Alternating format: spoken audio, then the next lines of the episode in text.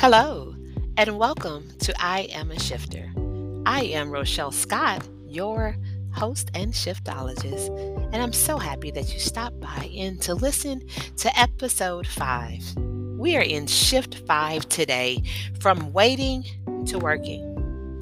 You cannot live in the place of waiting and receive total manifestation. It's time to stop using waiting as a cover up for laziness. God is waiting on you to move. Hmm. Our scripture that we are grounding this in today is James chapter 2, verse 14 through 17. I'm going to read it from two translations just to let this marinate a little bit in your spirit. The Amplified Version says, What is the benefit, my fellow believers, if someone claims to have faith but has no good works as evidence? Can that kind of faith save him? No. A mere claim of faith is not sufficient. Genuine faith produces good works. Verse 15 If a brother or sister is without adequate clothing and lacks enough food for each day, and one of you says to them, Go in peace with my blessing, keep warm and feed yourselves, but he does not give them the necessities for the body, what good does that do?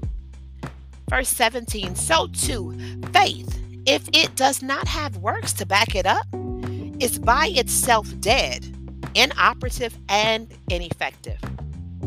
The message translation says, Dear friends, do you think you'll get anywhere in this if you learn all of the right words but never do anything? Does merely talking about faith indicate that a person really has it? For instance, you come upon an old friend dressed in rags and half starved and say, Good morning, friend.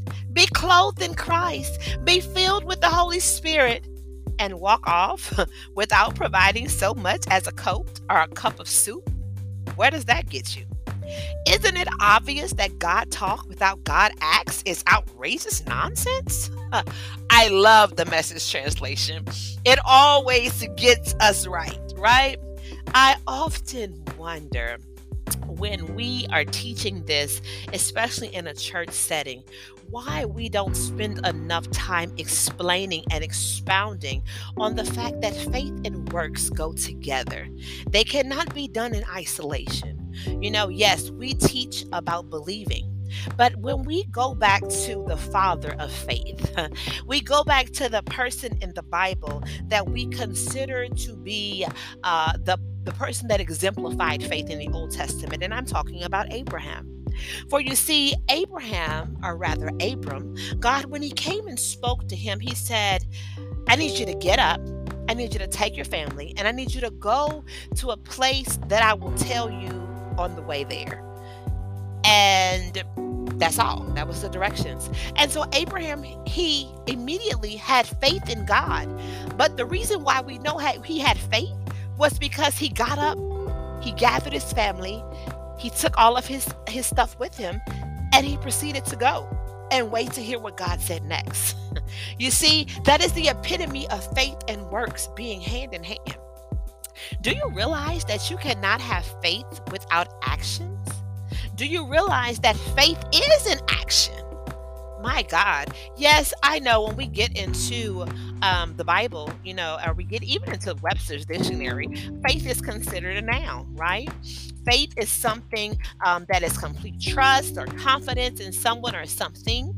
Faith is strong belief in God or in the doctrines of, of religion based on spiritual apprehension rather than proof. Even when we get into the synonyms, it's still a noun, right? Trust, belief, confidence, conviction, credence, reliance. That is how we see faith. But when we get into the Bible and we're looking at the true meaning of faith, faith is a firm persuasion, it's a firm conviction. It means that no matter what obstacle is in our way, no matter what the trials of life throw us, no matter what the world's chaotic uh, uh, uh, uh, things may be happening in the world that are chaotic, rather, no matter how your family is acting up, your marriages are acting up, no matter what your finances look up, look like, whatever God told you is what you're holding fast to. You have firm conviction and firm belief that Father is going to show up on your behalf. But oftentimes, what we do as believers is that we have mouth faith. We have the faith that we say we have faith. We'll go, oh, I'm just trusting God. I'm just waiting on my change to come. I am just holding out.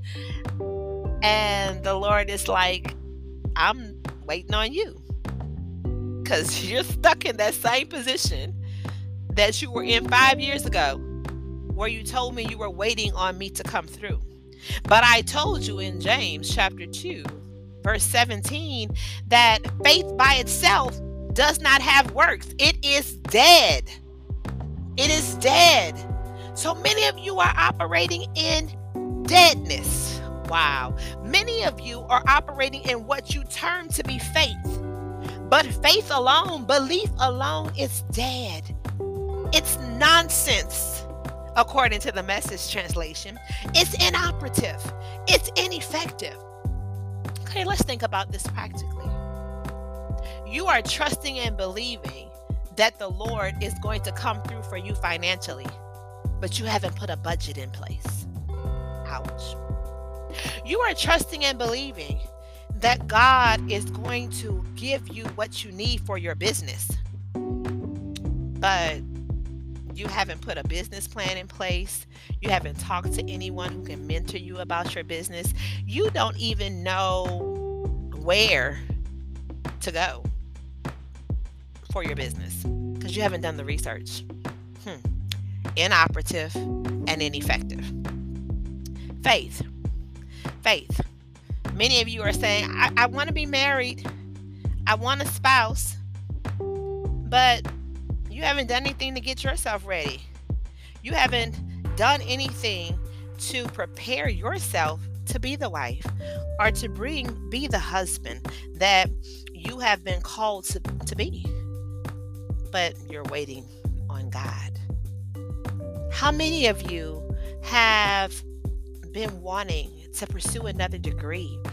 Or you've been wanting to take some another avenue in your career, yet you have not done the work. You've not done the research. You haven't looked for the grants. You haven't looked for the scholarships. Faith without works is dead. You see, as I said earlier, you cannot live in the place of waiting and and receive total manifestation. You're not giving the Lord anything to work with. A lot of us use waiting as a cover up for laziness because we expect that God is just going to do the supernatural. He's just going to do the miraculous. He's just going to show up and show out on our behalf without us having to lift a finger. That's not what's about to happen in this season.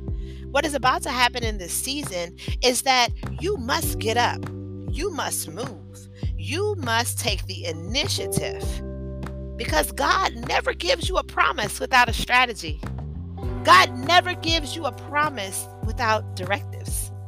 God never gives you a promise without instructions. You see, even when you receive a prophetic word from the Lord or from the mouth of his servant, the prophetic word immediately requires for you to go into a place of intercession, go into a place of prayer, and ask God, This is the word that you promised me.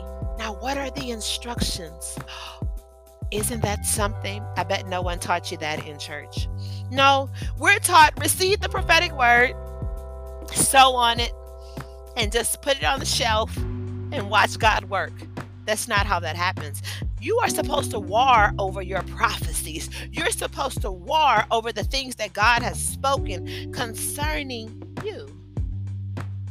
So, too faith, if it does not have works to back it up, is by itself dead, inoperative, and ineffective. So many of you have been wondering, why have my prophetic word not come forth? Many of us have said, oh, the prophet was false. or the person who spoke to me, they were off. But no, that word is now dormant because you did not go and work it. It's time to come up out of this, my brothers and my sisters. We have to go from waiting to working. There's a reason why the word of the Lord says the harvest is plentiful, but the laborers are few. See, the harvest by itself, if it never has anyone to get it, and if it never has anyone to actually harvest it, to bring it in, what happens to it? It dies. It dies. Do you realize that? For example, if I have a garden full of potatoes and onions and all sorts of vegetables, but I have no one to go and pick the vegetables out of the garden, eventually the vegetables will die. They will rot. They will become disgusting, right? Think about all of the things that God has given you, all of the assignments, all of the visions, all of the dreams that the Lord has given you, yet you've done nothing with them. You haven't labored behind them. You haven't decided to go and harvest them. You've decided to just watch and wait. And I have come to be your shiftologist and to tell you come up out of laziness. Come up out of laziness. And more importantly, even come up out of fear. For many of us have been operating in the spirit of fear. And fear will keep you out of purpose. Fear will keep you out of destiny. Fear will keep you out of the place where God has called you to be. So, on today, in shift five, we are shifting from waiting to working. We are coming up out of the place of stagnation and laziness, and no longer will God have to wait on us to move. Let's pray. Father God, I thank you for your word on today, from waiting to working. I thank you, Father, that we are no longer living in a place of stuck, in a place of laziness, in a place of stagnation. I thank you that as of this day, every dream, vision, and prophetic word that you have given us that has been dormant, we call that thing to arise. We speak to the dead bones and we say, Live. And not only do we say, Live, God, we say, Give us instructions, give us strategies, give us blueprints, connect us with the right people who will help us fuel the vision who will help us, Father God, reach the purpose and the destiny that you have called us to, to, to come in, to come into alignment with. Yes, Lord. Bring us into divine alignment with your will, your perfect will, God. And God, more importantly, forgive us for being lazy. Forgive us for operating in fear. Father God, we thank you for our new start. We thank you for our fresh start.